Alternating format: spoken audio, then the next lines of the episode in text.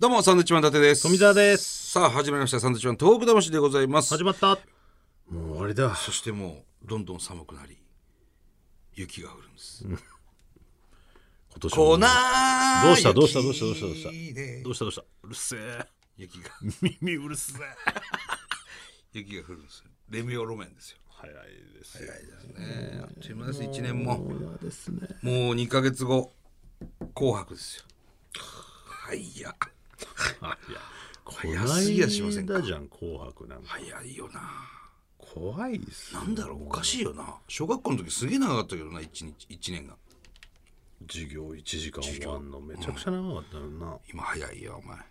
嫌ですねだから寝たくないんだよね夜俺。わかるわかる。なんか寝るともう次の日がもう始まるから。仕事が始まるじゃん。そうだから寝ないんだよ最近俺。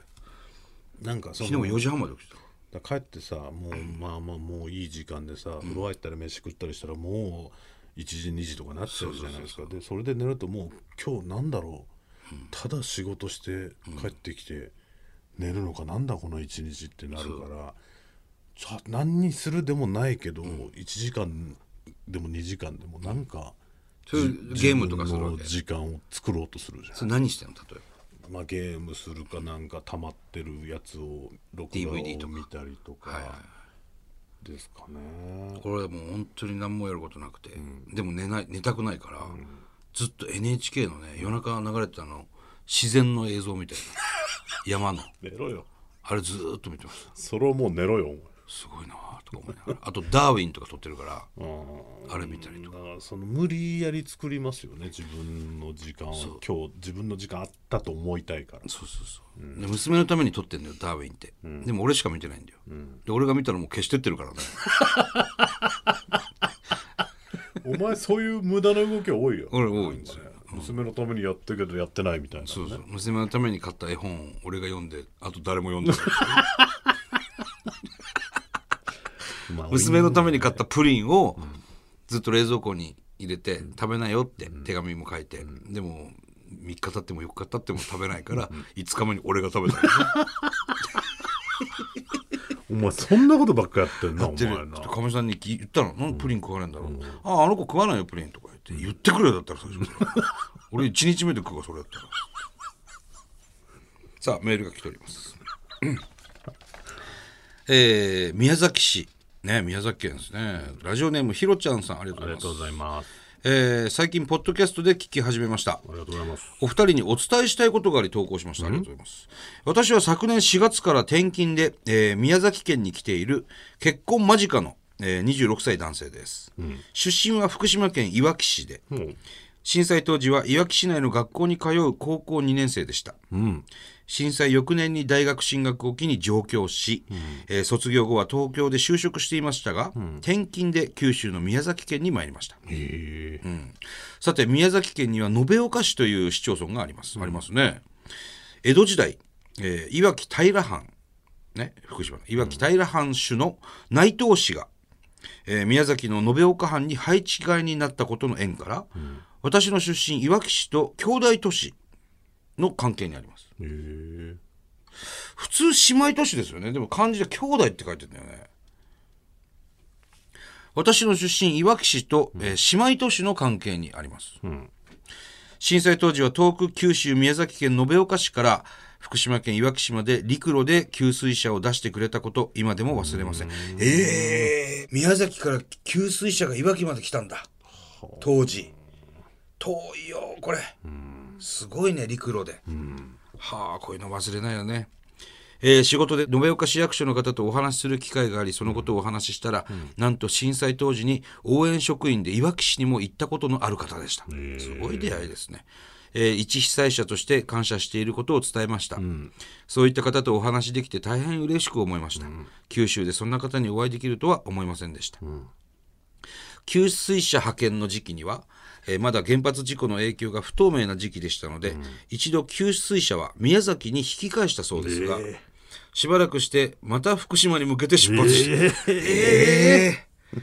すごいな。そんなことしてたんだ、ね震災当時原発事故を恐れいわきではスーパーにもコンビニにも物資がない状態でした、このまま見捨てられるんじゃないかと高校生ながら不安になったことを今でも覚えております、そんな中他の地域の名前の給水車などを見ると福島はまだまだ見捨てられていない支えてくれる人がいるんだと感じて大変勇気づけられたことを記憶しております、いろんな人に支えてもらっていることを実感する宮崎ライフですえー復興の役に立つかは微妙ですが、日々宮崎人に東北の良さを、えー、ルフ中ですということですね。いいですねこれ。当時高校生はい。それがもう何？結婚？26歳ですからね。結構間近。いやーでもこういう方ね本当にあのーまあたまたま延岡市がいわき市のその姉妹都市ということで、こういうお話になったんでしょうけれどもね、その姉妹都市じゃないところからもたくさんボランティアとかで来てくれてますからね。これってでもなんか全部の市というかそういうのってこう姉妹都市みたいのがあんのかね？いやありますよ全部。そういうのもさ、どことなってるとか知らないじゃん。だからそういうのが明らかになるのが大体有事の時なんだよね。何、かあった時、姉妹都市がなんかこうダメージ食らった、よしじゃあうちが何とかしよう。うちもね、職員がバーッと行ったりとかしますからね。どうやって決めてんだろうね。大体同じランク人口的に同じぐらいの地域が姉妹都市になるはずですね。仙台の姉妹都市ってどこなんだろうね。名古屋とかかな。今誰か調べてるくれてんのかな。わかんないようね、ん仙台の姉妹都市。誰か調べてんのかな。それともライブチャットやってんのかなあれ スタッフがいっぱいいるんですけどね。どうやって決めてんだろうな。イタリアとか。日本にはないの？仙台の姉妹都市。海外いやあはるんじゃないなんかあったりするじゃないですか。大分県？大分県？仙台？長野県長野市が仙台の姉妹都市。えそうなんだ。中野市観光姉妹都市が仙台まあ徳島市。徳島？うん。徳島四国のね。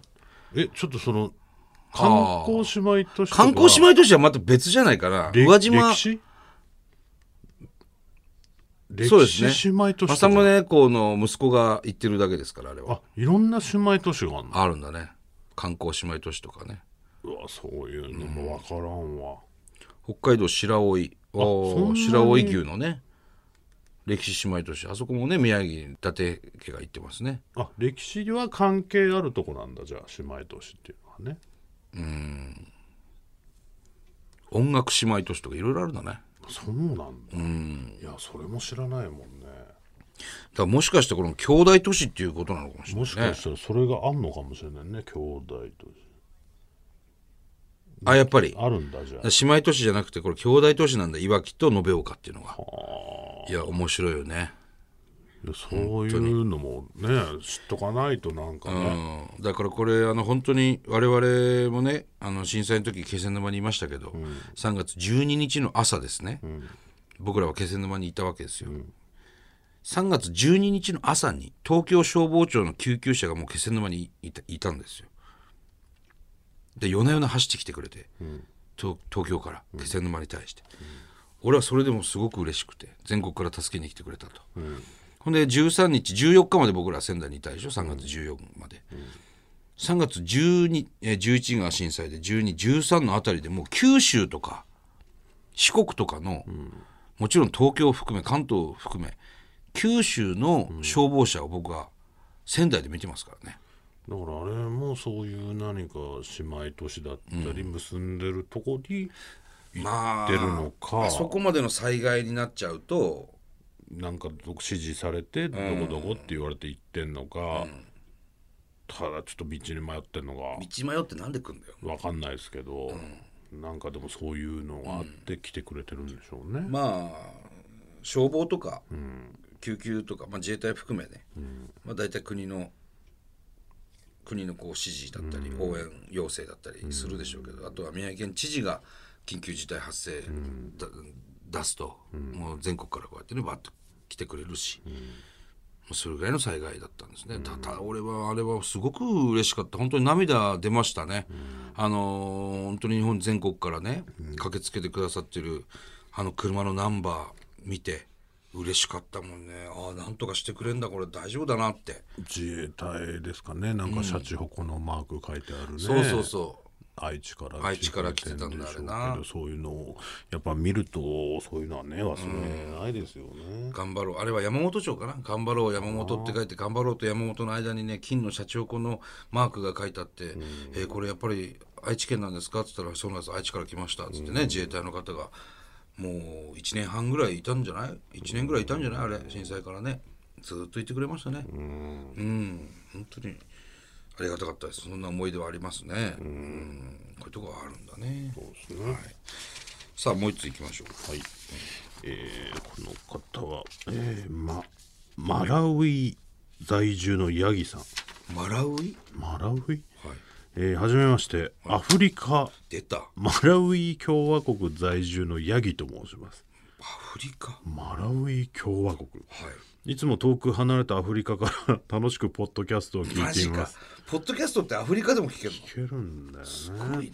えー日本人も200名くらいしかいないマラウイでは200人もいるんですね、いるんですそれ逆にね。日本語をなかなか聞くことがなく2人の日本語にはいつも元気と笑いをいただいておりますありがとうございます。そうかだからみんなポッドキャストを聞くわけですね日本語、えーマラウイはウォームハート・オブ・アフリカでいいのかな、アフリカの温かい心と呼ばれる温厚な性格の人が多いのが特徴的です。はあ、はあはあ、言語は英語と現地語であるチェワ語が公用語です、主食にはシマという蒸しパンみたいなものを食べています島、はい。日本人の僕の口にはあまり美味しいとは感じられませんが マラウイ人は本当に美味しそうに食べています。はい。現在僕は日中は日本の政府機関で働いています。はそして仕事終わりは盆踊りの普及を行ってええいます、マラウイで、ほう。盆踊りには和で和を作る思いが込められており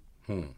和はそのなんですよ昭和の和ですね。あと輪っかの和。和で和を作る。はいはいはい。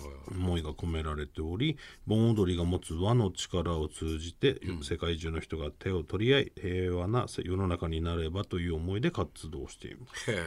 こうして今年の夏にアフリカ盆踊り通称ボン・フォー・アフリカをリリースしました、ええ。えー放送されている今現在どれだけ再生再生されているか分かりませんが、一人でも多くの人に見てもらえることを願います。これなんだろう？何 YouTube かなんかですか？れね。えー楽曲は大スター美空ひばりさんの川の流れのようにです。すげえ。本当にこのラジオで流してほしいです、脱線したのでこの辺で失礼します。これからもラジオを楽しみにしています。へえ。何で流してなんていう歌？ボン・フォー・アフリカ。盆踊りのボンですよね。へえ。ボン・フォー・アフリカ。まあ、全部ローマ字でね。へえ、こういうのがあるんだ。フォーアフリカ。なるほどね。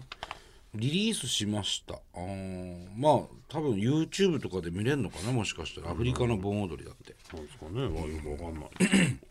しかしアフリカでこの東北魂聞いてる人がいるとはね。まあ世界各国聞いてますからね。うん。面白いね。ですね。日本の政府機関で働いているアフリカで盆踊りを教えてんだいろいろ。うん。まあ平和な踊りだからなあれは。まあそうですね、島っていう主食の蒸しパンあんまり好きじゃないって書いてあったけど。日本人の僕の口にはあまり美味しいと感じられませんが。蒸しパンうまいけど。マラウイ人は本当に美味しそうに食べてる、うんそう味がなんか薄いのか何なのか。何なんだろうね。なのかもしれないですけどね。ね。日本の蒸しパンに比べたら、はあはすごいですね。アフリカで聞いてますよこのラジオ。ポッドキャスト。だそれこそねメールだのはがきだのくれないですけど、海外行って日本語欲しいなと思ってポッドキャストで聞かれてる方も、おそらく多い。こんなにだってさ、あの海外からメール来る番組ないもんね。ない。俺たちやってるの。他の日本放送の番組あるんですかね？この番組ぐらいですか？海外から来るの コンスタントにさ。だから逆にその勇気をもしかしたらもらえるのかもしれないですけどね。俺もじゃあ送ってみようかなって。なるほどね。そんなに海外から来るんだったらって、うん。いや日本の方はもちろん海外からもねあの、メールたくさんお待ちしております、ぜひぜひ。ね。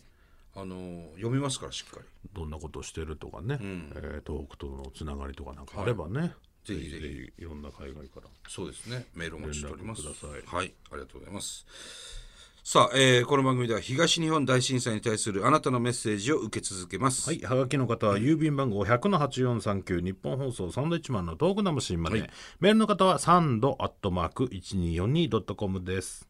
はい、それではまた来週です。バイビー。さよなら